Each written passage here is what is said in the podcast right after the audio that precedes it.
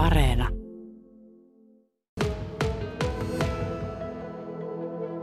Olen täällä Kokkolan SPRn kirpputorilla tällaisessa tuoreessa takahuoneessa, josta on vasta tehty toimistoa. Täällä on yhdessä kanssani Kokkolan vastaanottokeskuksen tuore johtaja Emma Selenius ja Keski-Pohjanmaalla ystävätoiminnan aluetyöntekijä Hilkka Lehtinen. Emma Selenius, kerropas vähän itsestäsi. Mistä sä tulet tällaiseen tehtävään kuin vastaanottokeskuksen johtajaksi?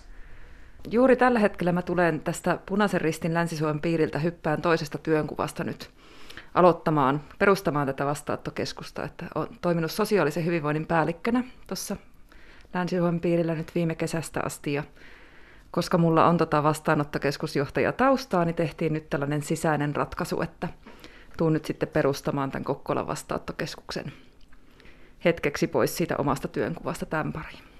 Missä se sulla se vastaanottokeskustausta on? Mä olen Jämsän vastaanottokeskuksen johtaja. Mä olen aloittanut siellä 15 vuonna ja 16 sitten siirryin johtajaksi ja sitten 20 se meni kiinni, niin olin sitten sulkemassa myöskin. No minkälainen työ sua mahtaa odottaa? Onko samanlaista työtä vai erilaista työtä nyt luvassa Kokkolassa? Kyllä tämä varmaan aika erilaista on, että täytyy sanoa, että kokkolalaisten asenne ja auttamishalu on aivan kyllä käsittämättömän suurta. Että todella moni taho on ottanut jo yhteyttä ja kysynyt, että mitä voisi tehdä. Ja työntekijöiksi haluavia on valtavia määriä. Meillä on tehty käytännössä katsoen ennätys etuuskäsittelijäksi haluavien määrässä, mitä ikinä on ollut meidän piirissä hakijoita, että ihmiset on hirveän kiinnostuneita tulemaan töihin ja kuulemaan lisää ja myöskin auttamaan. Että se on varmasti suuri ero siihen, mitä oli silloin 15-16 vuonna. No nyt kun tiedät, minkälaisia hakijoita on paikkoihin, osaatko arvioida jo, että kuinka pian henkilöt pääsevät töihin ja kuinka pian saadaan toiminta käyntiin? No kyllä toiminta saadaan käyntiin huhtikuun puolella. Et meillä on semmoinen tavoite, että sitten pääsiäisen jälkeen saataisiin jo käynnisteltyä ja, ja totta kai meidän toimeksianto siihen myös velvoittaa. Periaatteessa sopivia henkilöitä voidaan palkata heti, kun, kun haastattelut on tehty heidän osaltaan ja miten he pääsevät irtautumaan sitten tämänhetkisistä sitoumuksista. Mutta kyllä mä ajattelisin, että ensi viikolla meillä on sitten jo palkattuja henkilöitä töissä. Niin tämä Kokkola vastaanottokeskus toteutetaan hajasijoitusmallisena. Onko se tyypillistä jo?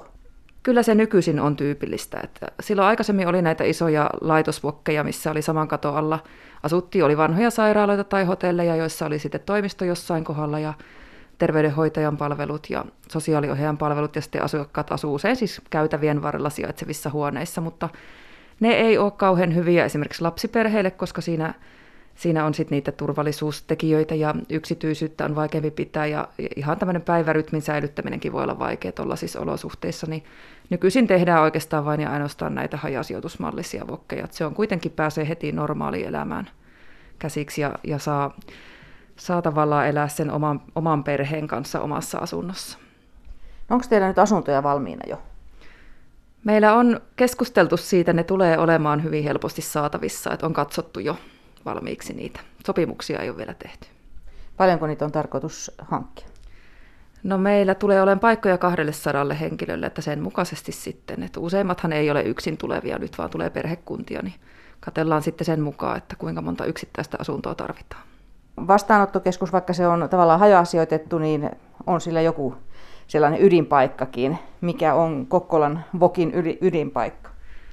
Se ei ole vielä selvillä, mutta on menossa katsomaan muutamaa paikkaa, että, että varmasti maanantaina ollaan viisaampia asian suhteen. Mutta toiveeni on, että se olisi jotakuinkin keskusta-alueella, jotta se toiminta olisi mahdollisimman avointa ja läpinäkyvää ja myös, että se voisi toimia sellaisena kaupunkilaisten infona myöskin, että voisi esimerkiksi olla siinä vastaanottokeskuksen ikkunassa sitten semmoinen iso ilmoitustaulu, missä olisi vapaaehtoistoimintaa ja, ja myös totta kai ukrainankielisiä tiedotteita sitten muillekin kuin vastaanottokeskuksen asiakkaille. Ja montako henkilöä siellä työskentelisi? No meillä on nyt haussa viidestä kuuteen ohjaajapaikkaa, sitten tulee kaksi sosiaaliohjaajaa, yksi sairaanhoitaja ja yksi etuuskäsittelijä. Sitten varmasti jossain vaiheessa tulee myös apulaisjohtajan paikka vielä auki. Onko teihin otettu yhteyttä nyt siinä mielessä, että tarjottaisiin näitä yksityismajoituspaikkoja? Sitä oli tuossa vähän aikaisemmin, mutta nyt kun tästä on kuitenkin uutisoitu, että tulee tämä hajasijoitusmalli, niin nyt ei juurikaan ole tullut näitä tarjouksia. Että muilla paikkakunnilla tätä on huomattavasti enemmän kuin Kokkolassa. No toivoisitteko, että niitä tulisi vielä lisää? ei ole välttämätöntä. Että me saadaan nyt järjestettyä kyllä tilat täältä keskuksen puolelta ja se on aina sillä lailla turvallista, kun viranomaiset hoitaa sitä keskenään, niin se on sitten asukkaalle helppo, että hänen ei tarvitse huolehtia vuokra-asioista tai muista tai miettiä, että miten hänen pitää jotenkin korvata se asuminen, että hän on siihen oikeutettu sitten vastaanottokeskuksen asiakkaana. Keski-Pohjanmaalla ystävätoiminnan aluetyöntekijä Hilkka Lehtinen. Ystäviä tarvitaan, kun tullaan vieraaseen maahan. Minkälaista viritystä on nyt saada niitä kontakteja näille ukrainalaisille, jotka tulevat tänne Kokkolaan? No tietenkin meillä tämä ihan perusystävätoiminta jatkuu ja siinä aina otetaan niin ystäväpyyntöjä vastaan ihan kaikenlaisilta ihmisiltä, että tietenkin maahanmuuttajilta myöskin. Nyt meillä tietenkin tulee sitten Kokkolaankin koulutuksia kotoutumisen tukeen liittyen, että ystävävapaaehtoiset voivat kouluttautua myös siihen. Ja sitten on vielä erikseen sellainen arjen apuna koulutus, jossa ei sitouduta pitempiaikaisesti ystäväksi, vaan se on sellainen lyhyempi pätkä, jossa autetaan sitten tulia alkuun, että pääsee niin kuin siihen suomalaiseen arkeen ja osaa sitten täällä elellä ja tulee kaupunkitutuksi ja se oma lähiympäristö tutuksi, niin sen tyyppisen toimintaan tulee koulutusta nyt sitten huhtikuun aikana. Ja sitten meillä on myös esimerkiksi läksyhelppi toimintaa, että pystytään sitten auttaa sekä aikuisia että nuoria sitten näiden kotitehtävien tekemisessä, että kun käyvät kielikursseilla ja muuta, niin voidaan olla niissäkin apuna. Ja sitten tietenkin nämä meidän perustoiminnot, joita meillä tähänkin asti on ollut, niin jatkuu, että esimerkiksi joka toinen lauantai on naiskafe, tuommoinen naisten monikulttuurinen ryhmä tuolla tuota kaupungin kirjastolla ja sitten kansainvälisessä klubissa ollaan mukana tuolla siltä yhteisöklubilla, niin ne tulee jatkumaan ja ne tietenkin on myöskin niin näille uusillekin tulijoille sitten tukena nekin toiminnot.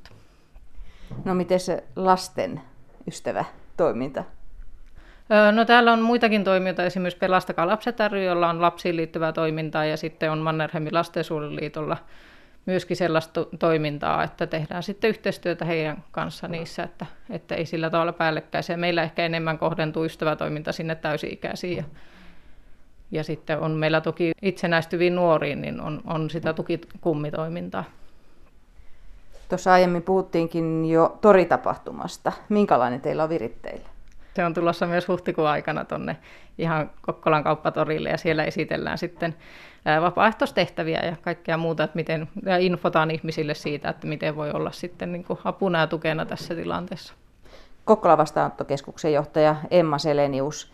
Ihmiset ovat, kun kriisi, Ukrainan kriisi alkoi, niin hyvin auliisti olleet muun muassa tavaralahjoituksia antamassa ja tarjonneet myös tämmöistä rahallista tukea ja näin edelleen. Niin minkälainen tarve on nyt saada apua isolta yleisöltä? No, erityisen hyvää huomioida, että vastaanottokeskus ei, ei tule olemaan sellainen taho, joka voi ottaa vastaan niitä tavaroita. Eli ne toimitetaan aina jonkun muun tahon kautta kuin vastaanottokeskuksen. Että yksinkertaisesti ei riitä resursseja siihen, että lajitellaan sitä tavaraa ja varmistaa, että menee oikeille henkilöille. Eli se, se menee aina jonkun muun kautta ja Kokkolassa on ollut niin menestyksekäs tämä vaatekeräys, että se on tällä hetkellä jo täynnä, ei voida ottaa enempää vastaan. Että nyt on hyvä varsinkin nyt vaatteiden kanssa sitten pikkusen pitää jopa malttia odotella, koska tilannehan ei ole vielä ohi, niitä tarpeita tulee, vuodenajat vaihtuu ja sitten varmasti taas käynnistyy vapaaehtoispuolellakin keräykset. Ja sitten tietenkin on tämä tämä punaisen ristin kirppari sellainen, että he nyt ottaa aina vasta ja sieltä ohjautuu myös sitten auttamistyöhön sitä niistä tuloista, että tämä on sitten yksi keino, jos nyt on jo valmiiksi kerännyt ja tahot ei otakaan vastaan, että minne voi sitten tuoda. Mutta Vokkiin, Vokki-toimistoon, vastaanottokeskustoimistoon ei, ei tule missään vaiheessa mahdollisuutta lahjoittaa tavaraa.